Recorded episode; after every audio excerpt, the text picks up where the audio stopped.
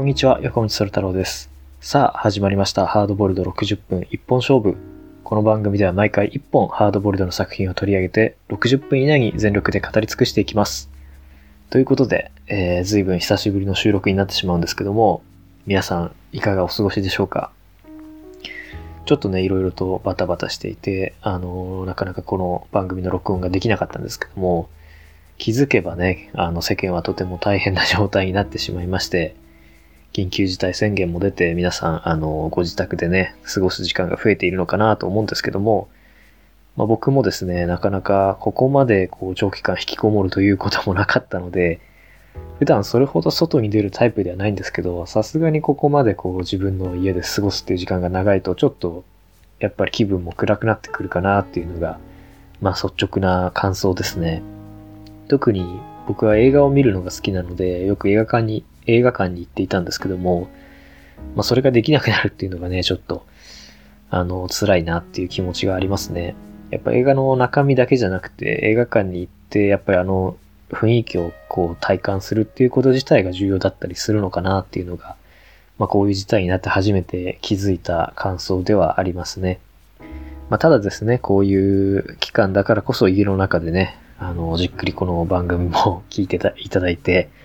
僕もですね、ハードボイルドと向き合って、もっとね、知見を深めていきたいなと思っています。ということで、早速今回扱う作品を発表していきます。今回扱うのはこちら。工場光さんの X 橋付近。他ということですね。はい。ついにやってきましたね。この工場光さんといえばですね、この X 橋付近というのは短編小説なんですけども、増刊宝石という雑誌に1955年に発表されているんですね。おそらく僕がこのハードボイルドについて調べた限りでは、X 橋付近というのがですね、日本最初のハードボイルド小説ではないかと思われるんですよね。ということで、まあ今更かよって感じなんですけども、まあ本邦初のですね、ハードボイルド小説っていうのはどういうもんなのかというのを今回扱っていけたらいいなと思っています。ただですね、あの、今回扱う、まあ小説なんですけども、工場工全集第2巻の凍った太陽という本をベースに扱っていこうと思っているんですよね。なのでまあ X 橋付近だけではなくて他にもいくつか短編が載っている本なので、まあ、たくさん面白いものがあってですね、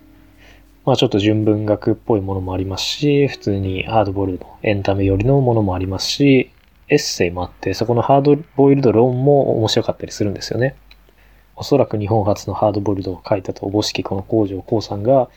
ハードボイルドというものの定義についてどう考えているのかということをですね、あの、見ていくというのもちょっと面白いかなと思いますので、それについても扱っていきたいと思います。まなので、あの、エクスパシ付近を中心に論じようかなとは思うんですけど、まあ他にもですね、2、3編、できたら3、4本ですね、扱えたらいいなという気持ちではいます。えーなのでちょっと巻き気味にやっていきたいと思うんですけども、まずはですね、工場光さんというのが、まあどういう作家なのかというのをですね、あの、後書きの方に簡単なキャリアが載っているので、それをちょっと引用していきたいと思います。はい。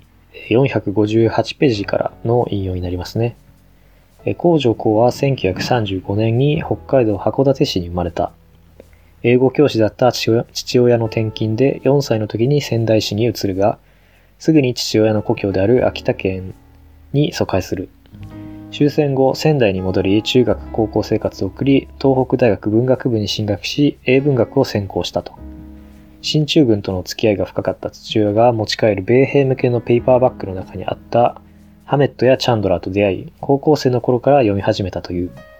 それまでの日本になかった新しいタイプの小説スタイルに魅力を感じた工場は、ハードボイルドの元祖というべきアーネスト・フェミングウェイに興味を持ち、卒論のテーマに取り上げるまでになる。また、高校時代には雑誌宝石との出会いもあり、工場青年の推理小説熱は高まっていく。大学在学中の19歳の時に宝石の新人検証募集のことを知り書き上げて応募したのが X 橋付近であった。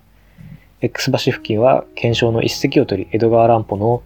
えー水、水弁？ちょっとわかんないですけど、まあ推薦的なことですかね。を受けて若干20歳の学生作家が誕生したのだ。というふうにまあ簡単な略歴が載っていますね。はい。すごいですね。19歳の時にまあ、書いて20歳でデビューしたってことなんで、相当当時としても若いデビューだったんじゃないですかね。まあ、今でも若いですよね、20歳でデビューっていうのは。まあ、それからまあ、ここでポイントになるのは、えー、っと、まあ、北海道生まれ、東北育ちっていう感じですかね。なので、まあ、北日本をこう中心に土地勘がある人物っていうことで、基本的には彼の小説っていうのはこの北日本が舞台になっていることが多いですね。まあ、ちょっと雑談的な感じになっちゃうんですけど、意外と日本のハードボイルドって、その東北とか北海道を舞台にしたものが多くて、このハードボイルドを60分一本勝負でもですね、あのー、以前に、えっと、探偵は女で一つシングルマザー探偵の事件日誌っていうのを扱ったと思うんですけど、あれも東北を舞台にしてるんですよね。ま、ルミっていう女性探偵が、えー、主人公のまあ連作短編集だったんですけど、あれもそうですね、仙台とか出てきましたし、うん、東北が舞台になってますね。まあ、それから北方健三さんの作品にも、乾きの街だっけな。東北を舞台にしたものありますよね。まあ、という感じで結構、北の大地とか言うですね。あ、あとあれですね、あの、探偵はバーにいるっていう小説を原作にした、まあ、あの映画もあるんですけど、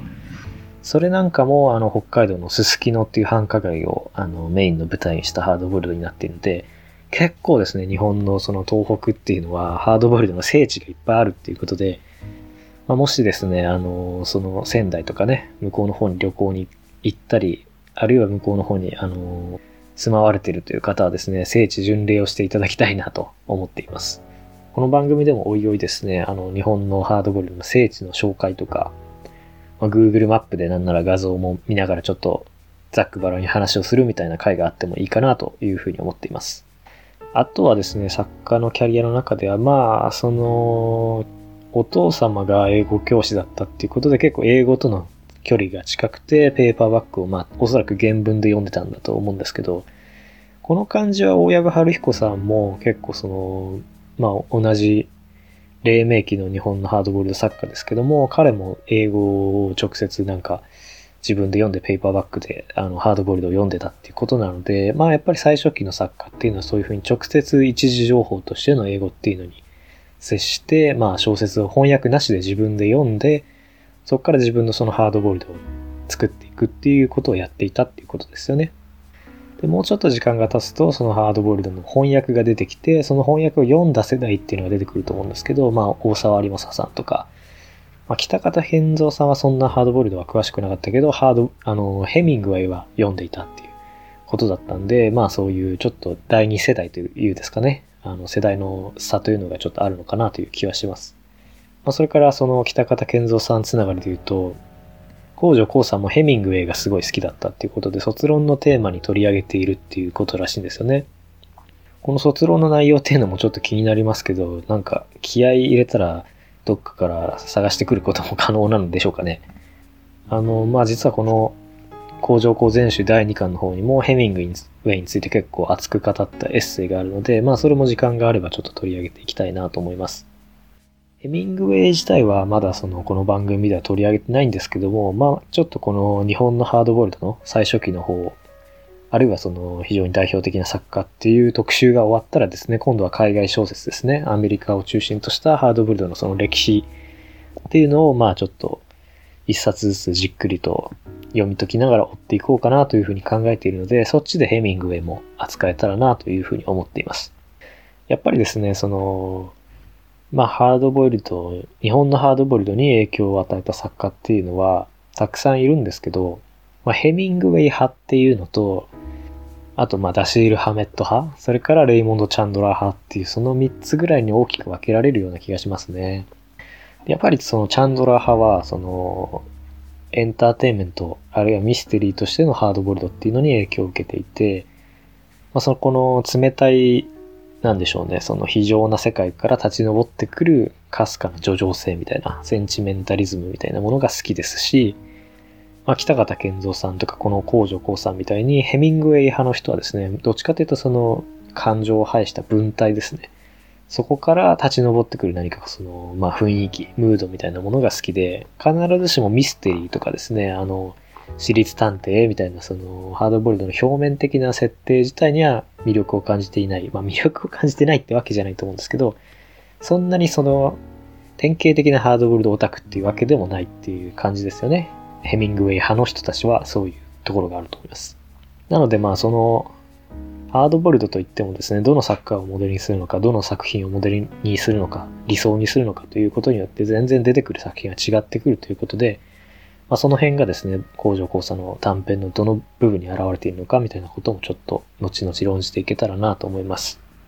というわけで、まあ早速作品の方に移っていきたいと思いますが、あ、ちなみに今回は基本的には全編ネタバレなしで、あの、いちいちネタバレなしとありを分けるのが めんどくさいので、あの、大きなネタバレはしないようにして論じていきたいと思います。じゃあまず X 橋付近なんですけども、これはですね、あの、まあ、結構作者と等身大的な人物と言っていいと思うんですけど、高木、えー、作品の中では私っていう一人称を使われているのかな？そうですね。私っていう一人称で、まあ典型的なハードボールドスタイルですね。で進んでいくんですけども、この大学生の高木というのが、まあ盲腸炎で、えー、入院して、そこで、あの、同室だった松川誠二という人物に出会うというところから物語が始まります。でこの松川という人物は非常に不思議な男で、まあなんか腎臓を悪くしているらしいっていうことなんですけども、まあ日雇い、日雇い労働者、当時ニコヨンって呼んでいたらしいんですけども、そのニコヨンだったんだけども、話しぶりからですね、どうもこの人なんかインテリ風だな、大学とか出てんじゃないのかなっていう感じが漂ってくる。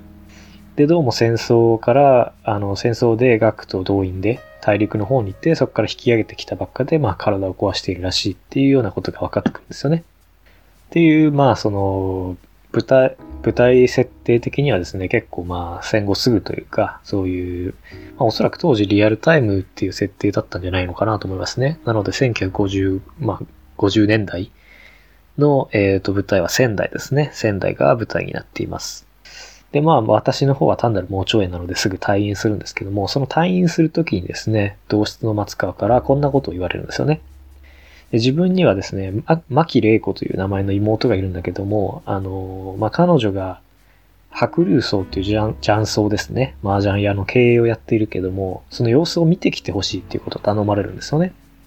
で、どうもその牧玲子と松川誠二は、まあなんか、因縁というかですね、何かがあって、あの、まあ、仲が悪いというか、感動同然みたいな状態になっていると。なんだけど、まあ、お兄さんである松川は、まあ、玲子のことをすごい心配しているから、えー、自分に頼まれたっていうことは伏せて、まあ、探偵みたいな感じでですね、あの、様子を見てきて欲しいということを頼まれるんですよね。で、非常にこう、松川が真剣な感じで頼んでくるので、まあ私、高木も断れずにそれを承諾するというところから物語がスタートします。ということでですね、まあこれは典型的な私立探偵ものというよりは、まあ素人探偵ものですね。もうちょっと詳しく言うと。まあ大学生である高木というのが、まあちょっとプー太郎気味の人物というかですね、あの、な、なんて言ったらいいんでしょうね。まあ、不良大学生的な感じなんですけど、ろくに大学にも行かずフラフラしているみたいな。はい、そういう人物が、ちょっとしたね、縁から、えー、牧玲子という女性の、まあ、行方を追っていくという、まあ、人探し者なので、まあ、すごくよくある王道のパターンになっていますよね。はい。ということで、まあ、もうちょっと詳しく、えー、話の流れを追っていきますと、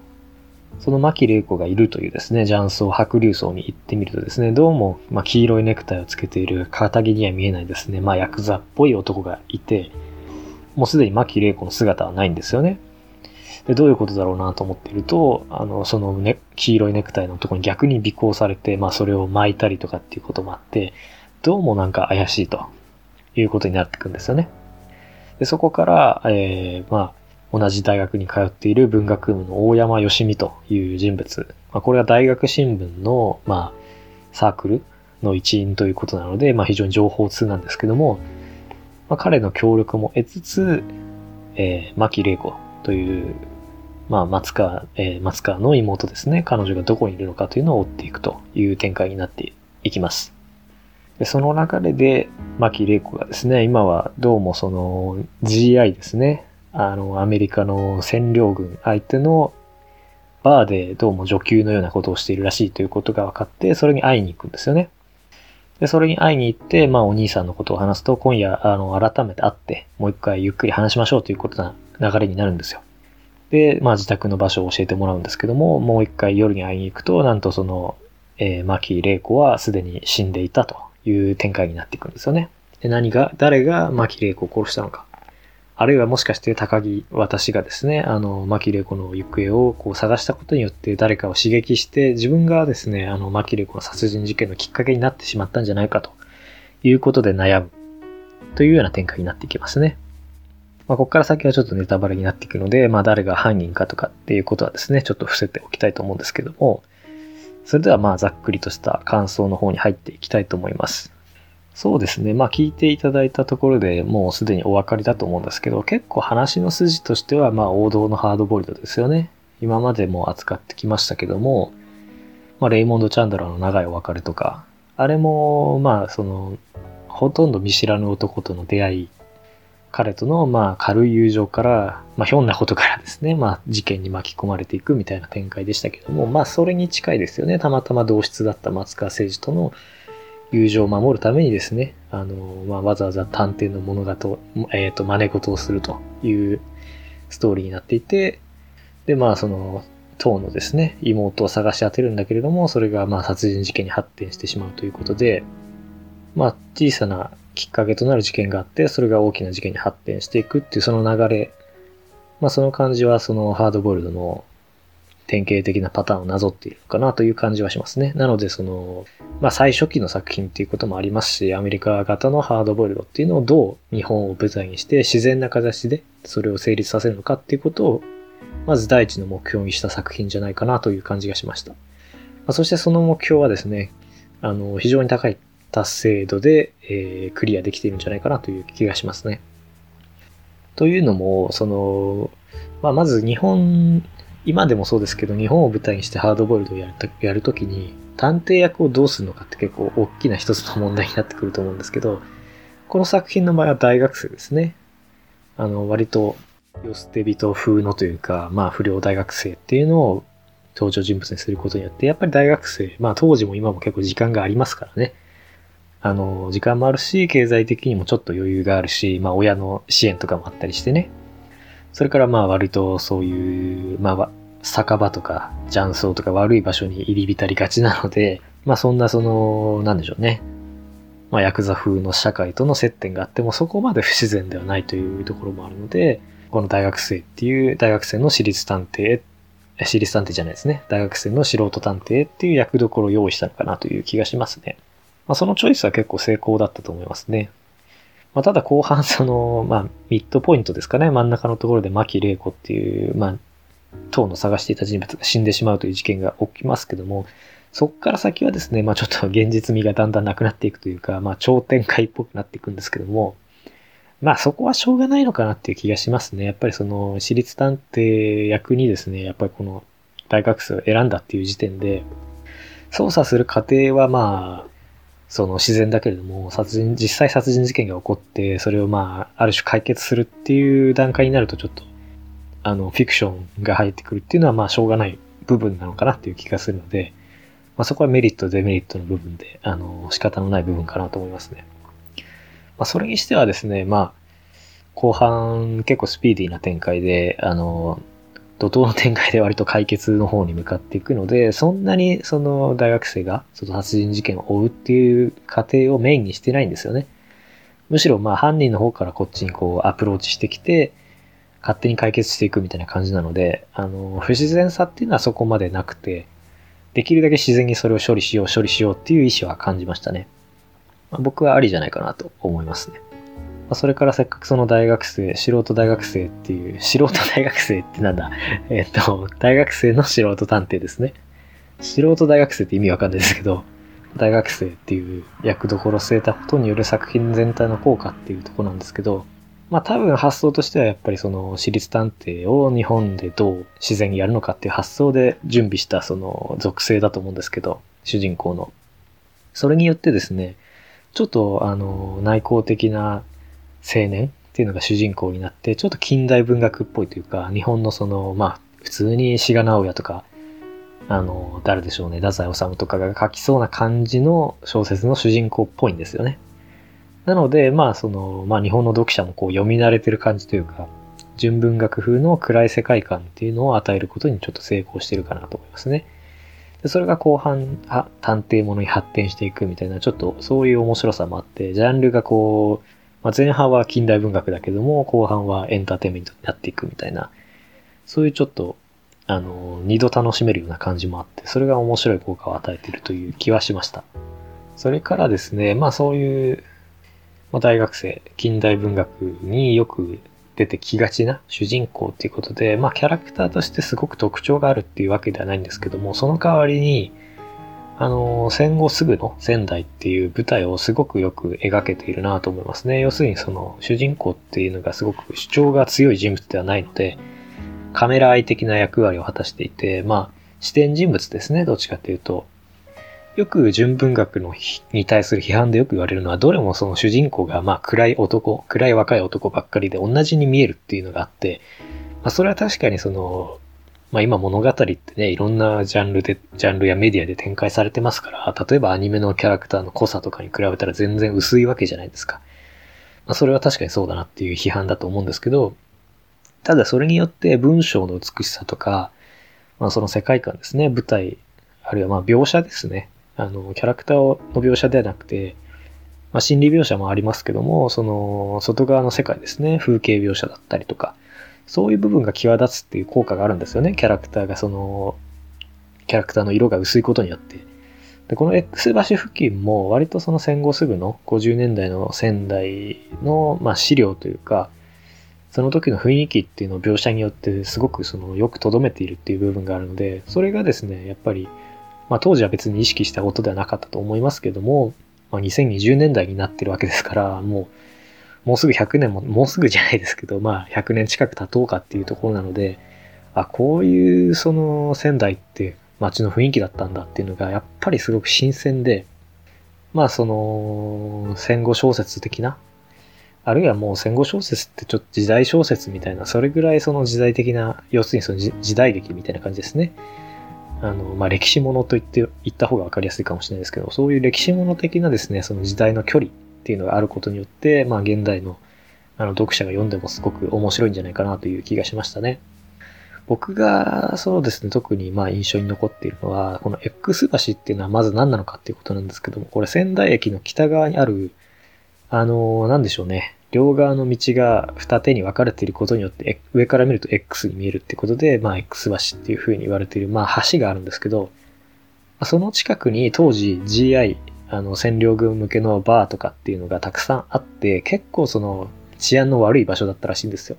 で本文の中でも学生なんかは絶対その近づかないっていう風に言われている、まあ結構麻薬の取引があったりとか、傷害事件があったりとかっていう、まあ危ない場所だったんですよね。で、仙台って結構その占領軍があってっていう、その占領地的な部分っていうのが当時かなりあったらしくて、そういうことってもう今の私たちの記憶にはほぼないですけども、そまあ、実際戦後すぐのその日本の状況っていうのはやっぱりそういうところがあったんだなっていうのが、あのまあこの小説によってむしろその浮かび上がってくるというところもあるので、まあやっぱりそういう歴史って忘却されやすい部分なので、まあそういう部分を記録しているっていう意味もあって、まあ、すごく僕はそこは興味深いなと思って読みましたね。そしてですね、その舞台設定は、あの、きちんとハードボルド的にも意味があって、まあ、仙台がそういう占領地的な、あの、歴史があった。まあ、占領地っていうとあれですけど、まあ、その進駐軍がいたっていう歴史があったっていうことですね。っていうことを、あの、まあ、それは歴史的な事実なわけですけど、それを用いてきちんとその、まあ、それによって、あの、アメリカ軍の基地が近いっていうことによって、例えばまあ拳銃が出てくるとか、麻薬が出てくるとかっていう、まあアメリカ的なハードボールド的なその世界っていうのが展開されても、まあ不自然ではないっていう作品にリアリティを与えているっていう、まあそういうちょっと言い訳的な部分もある、あって、まあそれは、あの、日本を舞台に自然にハードボルドを展開しようっていう、おそらくそういう目標があったと思うんですけど、その目標を達成する上で上では非常に効果的な舞台立てだと思いますね。むしろあの現代のハードボイルド作家がもっとこの戦後すぐのあのアメリカの軍があって結構その銃弾とか弾薬とか麻薬とかっていうのがそこからその流れてくるみたいなそのまだ危険だった頃の日本っていうのを舞台にしてもっとハードボイルドを書いた書いてもいいんじゃないかなっていう気がしましたね。そういうその作品を広げていく、新しい作品が生まれていく余地すらちょっとこの舞台だってには感じて、この時代って結構面白いなっていう気もしましたね。まあハードボイルド的にはですけどね。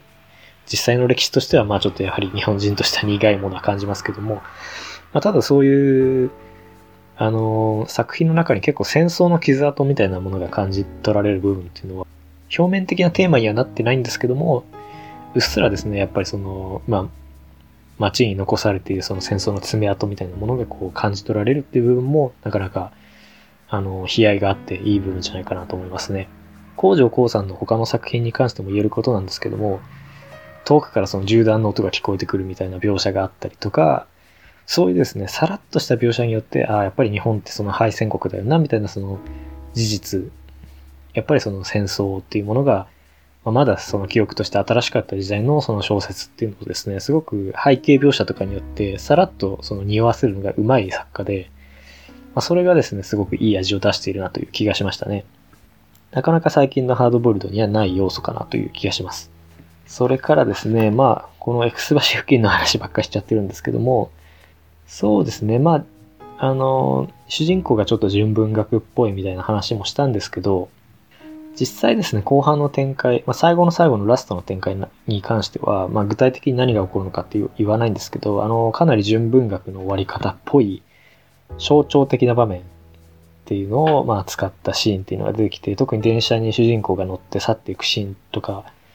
は、まあもうそのエンターテインメント小説っていうよりは、ちょっと切れ味のいい短編小説を読んだなっていう感じのテイストになっていますね。他の短編小説に関しても言えるんですけど、やっぱりハードボイルドっていうものを単なるそのミステリーのジャンルとしては工場光さんはおそらく捉えていなくて、まあエッセイでもちらっとそんなことをおっしゃってるんですけど、あの、なんでしょうね。小説っていう大きなくくりの中で常にそのミステリーとして完成されていればいいやっていうことではなく、あるいはそのアクションものとしてのハードボイルドとして完成されていればいいやってことではなくて、小説一般としてちゃんと完成されてなきゃダメなんだっていう意識が多分ある方だと思うんですよね。なので、どの小説を読んでも、あの、すごく、なんでしょうね、切れ味のいい終わり方をしていて、まあ、最後に強いイメージが出てくるっていうパターンが多いんですけど、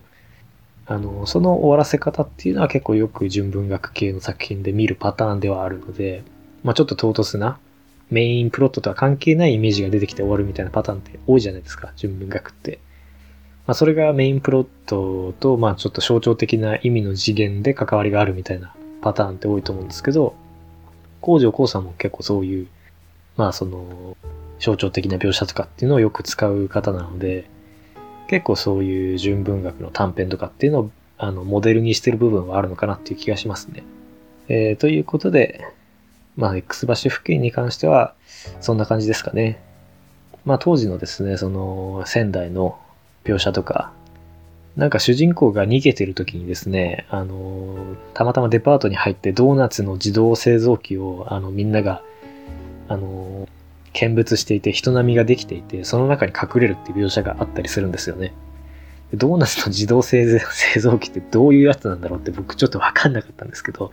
あの、まあおそらく当時そういうものがあったんだろうなっていう、そういう、ちょっとまあ仙台の当時のその情景とかが浮かぶような要素っていうのが僕はむしろ面白いなって思いましたね。あとまあこれ19歳の時書いたって考えるとめちゃめちゃうまいですよね。単純に。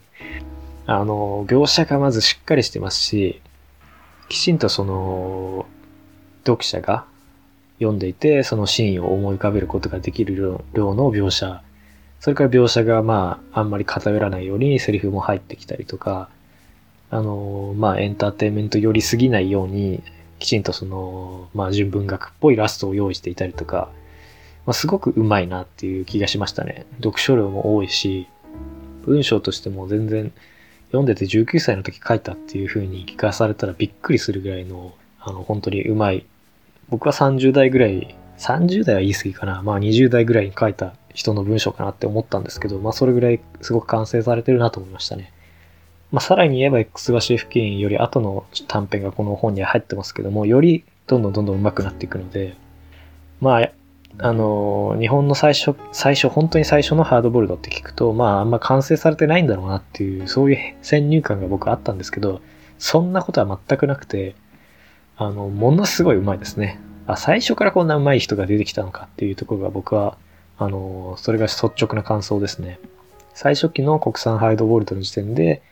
かなりあの、ハードボルドっていうのを自分のものにしてますし、技術的にもうまいものが、あの、出てきてたんだなというのが、まあ、江戸川乱歩さんがね、推薦したっていうぐらいですから、まあ、それはうまいのは当たり前なのかもしれないですけど、いや、普通に感心しましたね、そこに関しては。ということで、えー、くすばし付近はそのあたりにしておきましょうかね。でもうすでに30分くらい経過してるんですけども、どうしよっかな。この凍った太陽の中に入ってる作品は、まあ大きく分けるとそのアメリカ型のハードボイルドっぽい、まあエンタメっぽい作品と、まあこの X 橋付近の中にもそういう要素ありましたけども、純文学っぽいですね。あの、まあ特に探偵とかが出てくるわけではないけれども、その、まあ文体のレベルで、表現のレベルでハードボイルドっていうのをやろうとしているっていう、その純文学系の、そっち寄りの作品っていうのが、まあ、2つの系列に分かれていると思うんですよね。まあ、特徴としてはどっちの作品においてもその両方の要素ですね。そのきちんとハードボイルドものでも象徴的な描写を入れようとしているし、純文学っぽいものでも、えー、まあ、ある種のミステリー要素というか、エンターテイメント性は入れ、エンターテイメント性はまあ言い過ぎかな。ちょっとした謎解きみたいなものは入っていたりとか、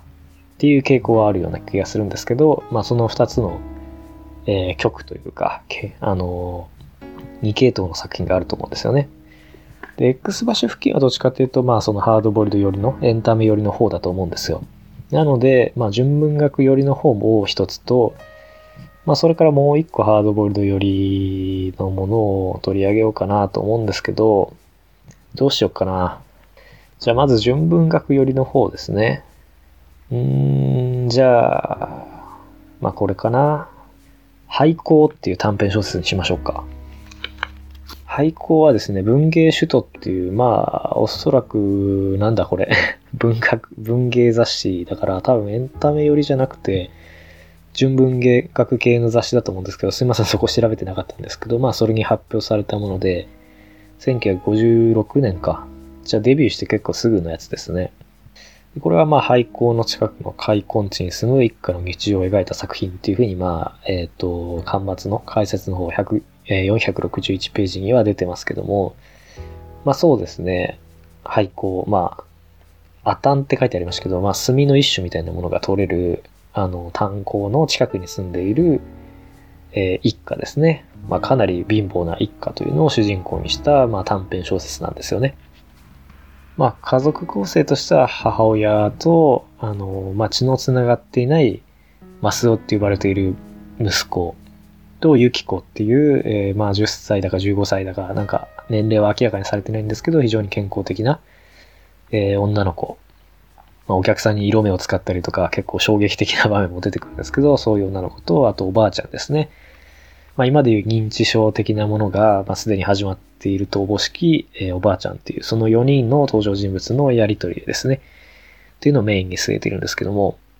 なんでしょうね。まあ、メインに据えられているのはこの4人の会話劇というよりは、まあ、描写ですね。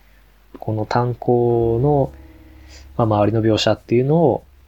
すごく丹念に描いている作品で、まあ、読むのに、こう、ページ数の割には時間がかかるんじゃないかなっていう作品ですね。X 場所付近に関しても、あの、現代のハードボルトの水準から言えば、まあ正直描写多すぎっていうことになると思うんですよね。北方健三さんみたいに文章を刈り込んでいくタイプの作家からしたら、まあこれは多すぎってなるんですけど、まあ当時としてはこれでもかなり端正な方だったんじゃないかなと思いますね。ただ廃校の方は、その、X 場所付近ではおそらく封印していたとおぼしき描写の量っていうのをすごく増やして、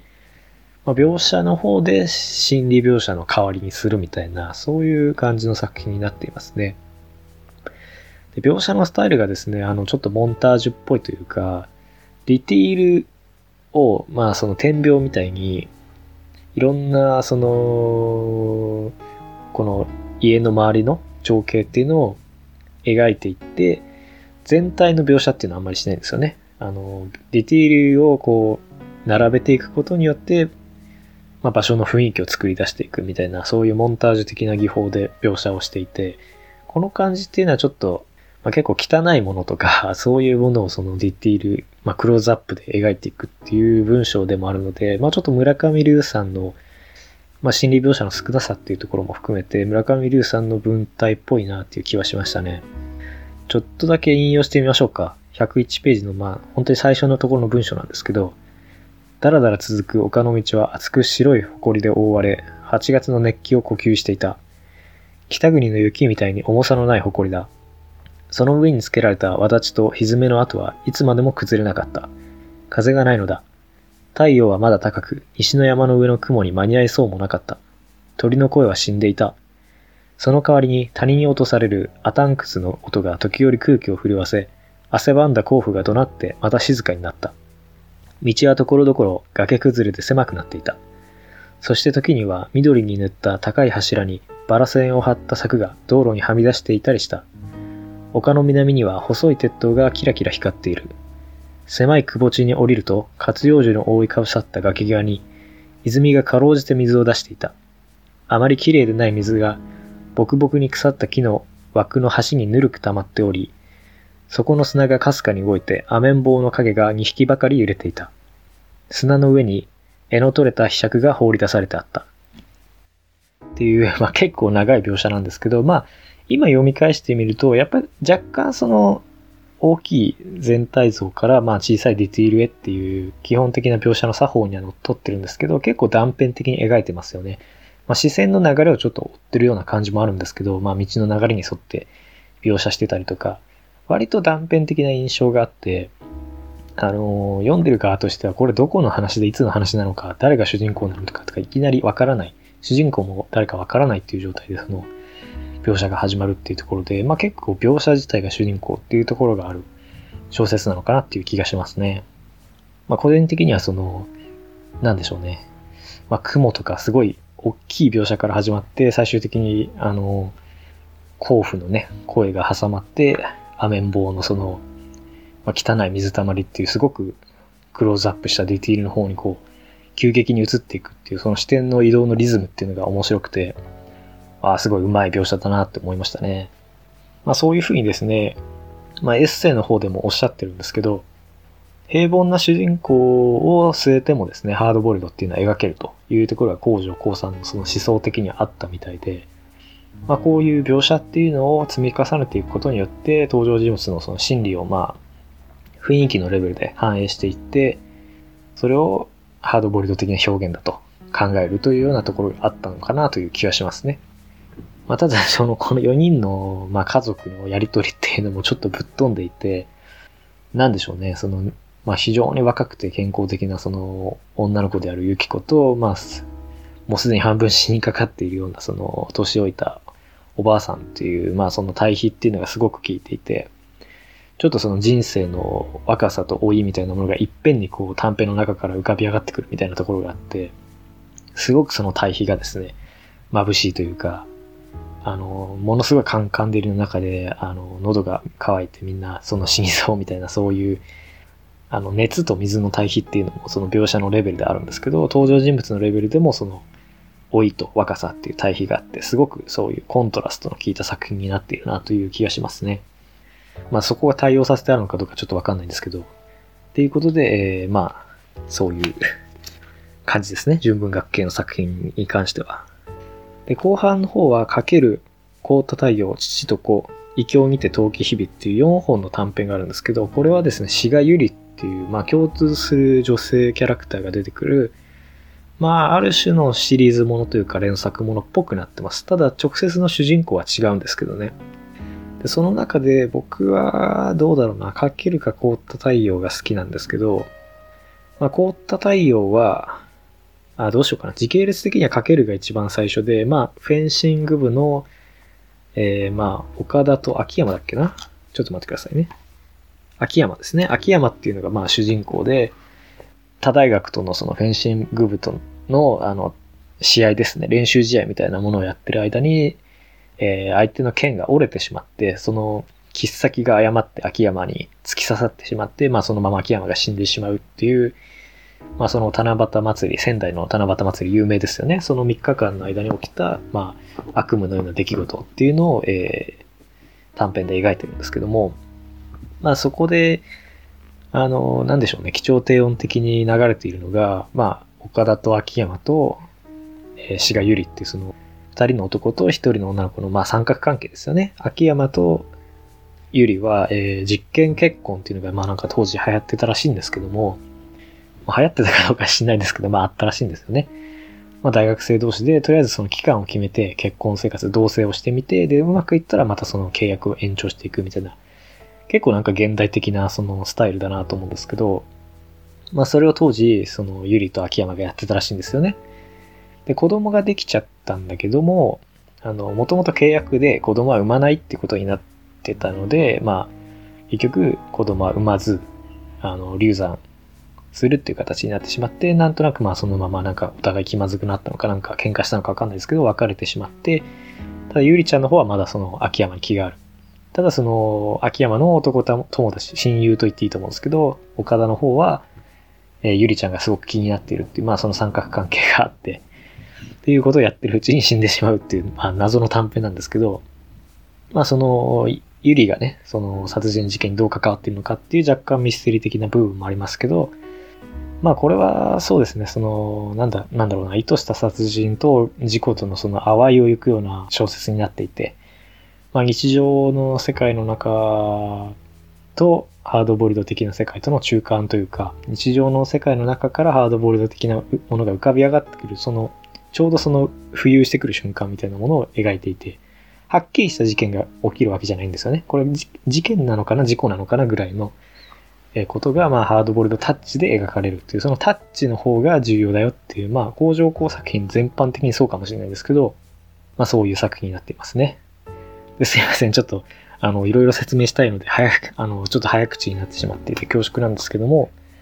あの、ちなみにその秋山が死んじゃうっていうのは冒頭の方で言われてるので、ネタバレにはならないと思うんですけど、まあ、えー、まあ、次の作品が凍った太陽で、まあ、これどうなるのかなと思ったら、岡田が主人公になるんですよ。そのまあ、振られちゃって、親友の秋山を失ってしまった岡田ですね。で、彼が、まあ、その仙台の方の大学にいたんだけども、北海道ですね、の方に戻って、まあ確か郷里が北海道の方にあったっていう設定だと思うんですけど、まあ映画会社のなん、なんだろうな、宣伝マンみたいなことをやってるんですけども、まあその会社の上司に依頼されて、まあとあるその映画会社と関わりのあるその俳優が謎の人物に脅されているので、その人物を突き止めてほしいという、まあこれも私立探偵、あ、違いますね。素人探偵ものなんですよね。で、その中で、大学時代にね、すごく憧れていた志賀ゆりちゃんというのを再会してしまうというところで、まあその前の短編であるかけるにつながっていくっていうそういうまあ連作的な要素のある、え短編になっています。まあこれもですね、タイトルに凍った太陽っていうのがあるんですけど、まあ北海道の太陽っていうのは、あの非常に凍っているように見えるみたいな描写が、え途中であって、まあ最後の方でも繰り返されるんですけど、それがライトモチーフですね。何度も繰り返されるモチーフになっていて、えー、きちんと象徴的な、まあ、そんな説明的な意味があるわけじゃないんですけど、まあ、なんとなく作品のその世界観を伝えるようなモチーフになっていて、まあ、そういうやり方っていうのが、やっぱり純文学と、あの、ミステリーとっていうのを、その、両方やろうとしていた工場、まあ、両方やろうとしてたかどうか、あの、書いてある、明記してあるわけじゃないんですけど、僕的には両方やろうとしてんのかなっていう感じがしたので、まあ、そこがちょっと工場工産っぽいなっていう気がしましたね。全体的にラストの切れ味がいいですね。この凍った太陽の終わり方に関しても、えー、っていう終わり方して、あの、ミステリー的にもすごく、一番多分、謎解き部分に力を入れてるのが多分この凍った太陽で、僕も、あ真犯人を知って、ああ、それはちょっと視覚に入ったなっていうびっくりする人物でしたし、あの、ゆりとね、岡田の、まあ、死んでしまった、こう、秋山を、秋山をその、挟んでの関係性というか、ちょっとタッチっぽいですよね。たっちゃん、かっちゃん的なね、あのかっちゃんが死んだ、死んでしまったことによって、たっちゃんと、えっと、み誰でしたっけ？誰でしたっけって言うとあれですけど、あの、今、あ足立みつの、あの、タッチの話をしてますけど、あ、みなみか。みなみちゃんと、たっちゃんとの関係性が逆に縮まんなくなっちゃうみたいな。あの感じもちょっと思わせるようなところがあってよかったですね。多分その一番純文学性とミステリー性というか、まあハードボイルド性、エンターテイメント性っていうのが高いレベルで融合しているのがこの凍った太陽なので、一番その工場鉱産の良さっていうのが詰まっている短編ではないかなという気がしましたね。そのなんか映画会社っていう舞台設定もあんまり見ないですし、面白いなと思いましたね。まあこれも相も変わらず、まあ北日本ですね、北海道を舞台にしていて、その雪にまつわる描写とかもリアルですし、まあ、やはりその描写のうまさっていうのも、あの、まあ相まってすごくいい短編になっているなと思いましたね。まあ僕はそうですね、もしかしたら一番好きなのはこのコータ太陽かな。うん、コータ太陽が僕一番好きですね。純文学系のその作品は全部パンチがあるので、まあそっちにちょっとなんか印象が持ってかれる部分があるんですけど、こういう渋いね、ハードボイルド路線でもすごくいいものを書いていて、まあ、こうた太陽はその、まあ、繰り返しになっちゃいますけど、あの、まあ、純文学生もありますし、すごいいい短編だなと思いますね。終わり方も好きですし、犯人像も好きだし、主人公の岡田のキャラも、うん、まあ、ずるいですよね。あの、並び的に書けるを読んでから多分こうた太陽を読むようになってるので、うわ、岡田かわいそうだなって思ってる状態から、あれこれさっきの岡田かなっていうふうにその読者が気づく仕掛けになってるので、まあ、それは応援したくなるよなっていうところで、あの、うん、すごく、その編集の妙っていうところもあって、いい短編だなと思いますね。っていうところで、ちょっとじゃあ最後に、えー、エッセイの方について軽く触れて終わりにしたいと思います。そうですね、えー、我らの時代にっていうエッセイなんですけど、まあこれは確かヘーミングウェイの短編集で我らの時代にっていうのがあるのかな。それから撮ってると思うんですけど、まあヘミングウェイを中心に、まあ日本のハードボイルド、まあ日本にハードボイルドは根付くかみたいな、まあその永遠のテーマですけどね、それについてちょっと触れたような話になってると思います。どうしよっかな、どっかから引用したいんですけど、結構全部重要な話だからな。まあそうですね、工場高さんの作品を理解するっていう意味で、えー、一番重要なのは、最後の部分じゃないかなと思いますね。だから、えー、ここからちょっと引用したいと思います。438ページですね。ハードボールドとはアスファルトやキャデラックとは何の関係もないものだ。ハードボールド小説になるかならぬかは題材の選択の問題でなく、素材をどんな風に見つめ、どんな言葉で写し取るかの問題だからだ。定年間近の課長を主人公にしてもハードボールド小説は書けるのだ。っていうこの文章でこのエッセイは終わってるんですよね。っていうことで、まあやっぱ普通の題材を使っても、その描き方ですね、表現次第ではこれはハードボールドになり得るっていうのが、まあエッセイの締めくくりに持ってかれてるぐらい、工場高さん的には非常に、あの、強い思い入れがあった主張だっていうことだと思うんですよね。ちょっとこれ終わりの部分だけ引用しちゃったので論拠がわからないんですけど、えっと、まあ、要はですね、ヘミングウェイっていうのは、伝統とか価値観とかモラルっていうのを第一次世界大戦によって信じられなくなってしまった時代で、それにまあそういう言葉ですよね。そういう抽象的な言葉っていうのを信じたがあまり、まあ人がたくさん死んでいくっていうのを見てきた。つまり思想が現実に敗北したっていうのを見てきた世代だということを論じてるんですよね。なので、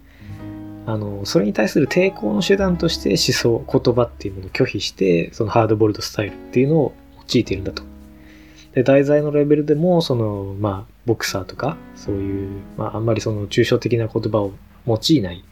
人たちっていうのを、あの、人たちにスポットを与えているのはそういう抵抗の手段としてのその思考の拒絶っていうのがあったからだと。で、それが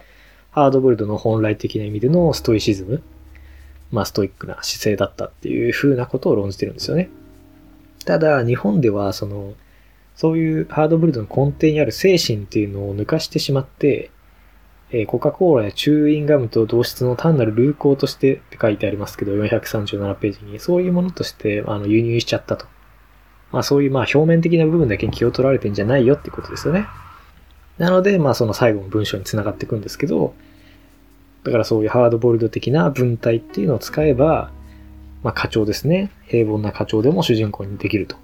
いうことを今言っているわけですね。でこの思想を踏まえて彼の作品を読み返してみると、確かにその、えー、なんでしょうね、廃校とか、ラ・クカラチャ。ラ・クカラチャは、まあこれはなんだろうな、まあ GI、進駐軍の恋人というか、愛人というか、まあ、愛人にされていると言った方がいいかもしれないですけど、まあ、愛人にされている、えー、女性っていうのを主人公にした、まあ、短編で結構悲劇的なエンディングがあるんですけど、まあ、かけるもね、その、すごく、なんだろうな、殺人事件があって、探偵がいて、みたいな王道のその構成ではないので、そういう純文学寄りの作品になると思うんですけど、まあそれもですね、その描写をメインにしたスタイルっていうのを使えば、まあハードボイルド的なもの、その、まあ工場高さんが言っているストイシズムですね。なんか、積極的な意味でのその思考の拒絶みたいなもの。まあそれは結局なんか機械文明に対する抵抗みたいなことを書いてますけども、どうなんでしょうね。まあ工場高さんの作品自体にあんまりそういうものを感じられるかっていうと、うん、まあそうですね。逆説的にか、逆説的にっていうかまあその、うん、まあ、作品を噛み締めていくと奥の方にはそういうテイストがあるっていう感じで、まあ、むしろ淡々とそういう世界の悲劇っていうのを描いている提示して見せているっていう感じですねでそれその悲劇的な世界が持っているパワー自体がすごいなっていう僕はそっちの方にあの気を取られたというかすごく魅力を感じましたねラクカラチャとかもすごいあのなんだろうな日本を舞台にしてるんだけどもその進駐軍周りの描写っていうのがまあ、アメリカを舞台にした小説みたいなそういう異国情緒があって、そういう雰囲気の作り方がうまいなっていうふうに思いましたね。ということで、まあ、今回はこの辺りにしておきましょうかね。結論としては、まあ、工場光さん、すごく魅力的な作家だったということで、あの、この工場光全集はですね、他にも第4巻ぐらいまで出てるのかな。あの、まあ、僕は2巻しか読んでないんですけども、第1巻に長編が入ってるってことなので、あの、他の作品も読んでみて、味わっていきたいなと思った作家でしたね。まあ、それから個人的にやっぱりエッセイで、その、何を題材にしてもそのハードボイルドになるんだっていう、これは魅力的な主張じゃないかなと思いますね。つまりハードボイルドっていうのは単に題材のレベルで考えるのではなくて、手法のレベルで捉えることによって、それをその一般的な方法論にすることができると。それっていうのはハードボイルドから、まあ本当に最大限のその何か利益をこう、利益というか、あの、想像の上での武器みたいなものを引き出そうとする考え方で、まあこれは作家ならではの考え方だろうなと思いますね。批評家からはなかなか、批評家や研究者からはなかなか出てこない考え方のような気がしましたね。ということで、まあ、あの、いずれね、ヘミングウェイの話をすると思うんですけど、まあ彼の作品を実際に読み解きながら、じゃあ工場光さんが言ったことと照らし合わせてどうなんだろうなっていうことも考えていきたいなと思います。まあ、この番組はね、結構ハードボールドをその厳密に捉えるんじゃなくて、広い意味で捉えていこうよってことを、まあ、提唱というか、まあ、そういう風な姿勢でやっている番組なので、まあ、この工場光さんの考え方っていうのは僕の中でもすごいしっくりきましたし、まあ、もっとどんどん、ちょっと今回は触れるだけにとどまっちゃいましたけど、もっと掘り下げて考えていきたいなと思っているので、はい、またこの作家の話をいずれしたいと思っています。それでは今回はこの辺りで失礼いたします。ご清聴ありがとうございました。